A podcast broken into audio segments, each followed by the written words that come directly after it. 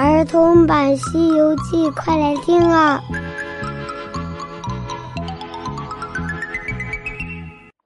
西游记》第四百零二集：寇员外的劫难。小朋友好，我是永桥姐姐，我们接着来讲《西游记》的故事。话说上一集，三藏离开了寇员外的家，继续往西走。他们来到了一间寺庙里，在那一间小破庙里躲雨。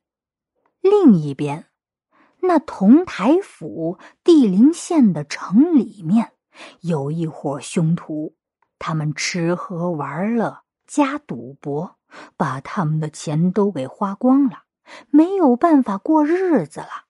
这伙人就想到了去打劫，他们盘算着。去哪儿打劫呢？要找一户大户人家，对不对？那么，他们首先就想到的是这临县县城的谁呀？寇员外。这寇员外刚刚举行了一场盛大的送别，那就是送三藏离开。这满城都知道。这几个土匪一商量，也不用算计去哪儿偷了，咱们就去打劫那寇员外吧。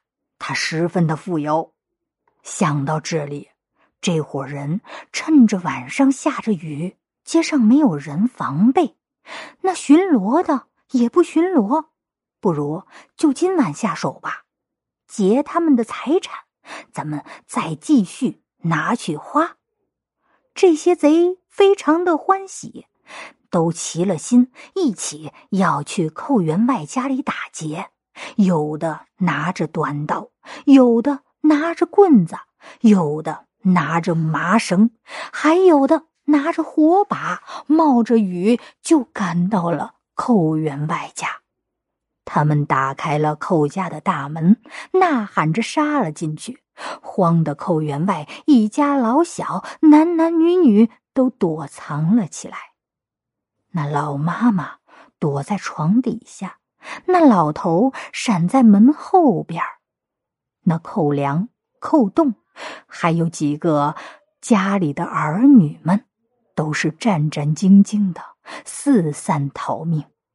那伙贼拿着刀，点着火，将他们的香笼都给打开了，把那些金银珠宝啊、首饰衣裳呀，反正能抢的都给抢了。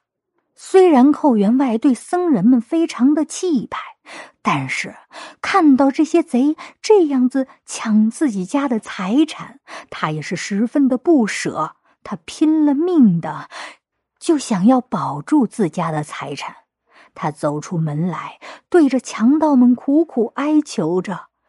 各位大人，求求你们拿一些就够了，千万不要抢光我们的东西啊！留几件衣服，给我送个钟啊！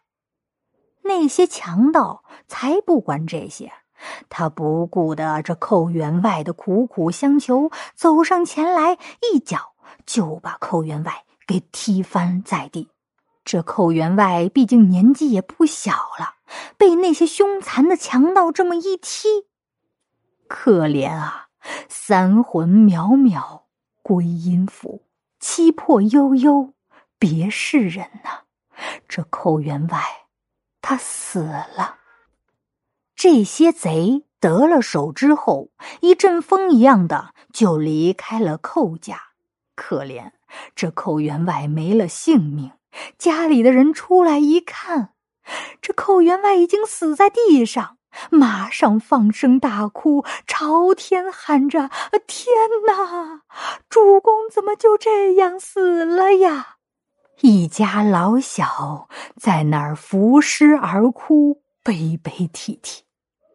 将近四更天，这天就蒙蒙亮了。那老妈妈。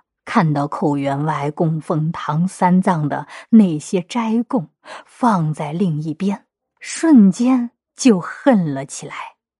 他恨着唐三藏受不了他们的斋供，这样款待他，竟然惹出这样的祸来，所以他心里非常的恨呐。就想要陷害他们四个人。他扶起寇员外的孩子，说道：“儿啊，你们别哭了。你父亲今日斋僧，明日也斋僧，谁知道这刚刚做了圆满，那摘着一伙送命的和尚呀。”两个兄弟不明白什么意思，他就说道：“啊，什么什么送命的僧人呐？”那老妈妈说道：“儿啊，你看这贼，贼是凶猛，直接就杀进房里来。我躲在床底下，战战兢兢的留心，偷偷的往外看，可是看得明白呀。你知道是什么人吗？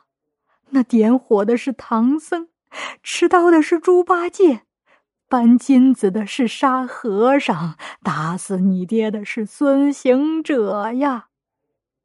两个孩子听了，以为是真的，也是气不打一处来，心想着：他四个人在我家里住了半个月，父亲这样的盛情款待他们，却没想到会落得一个这样的下场。这一家人一商量呀。就要等到天亮之后，一起去那府衙写上一个状纸，告这四个和尚一状。果然，天亮之后，他们已经写好了状纸，来到了府衙，要状告的就是他们摘的那四位高僧。府衙里接下这个案子，马上快马加鞭的点齐了兵将，总共有百五十人。他们各拿着兵器，朝那西边追去了。这些官兵和县里的人民们，能不能找到三藏他们呢？这样善良的一个寇员外，就这样死了吗？我们下一集接着讲。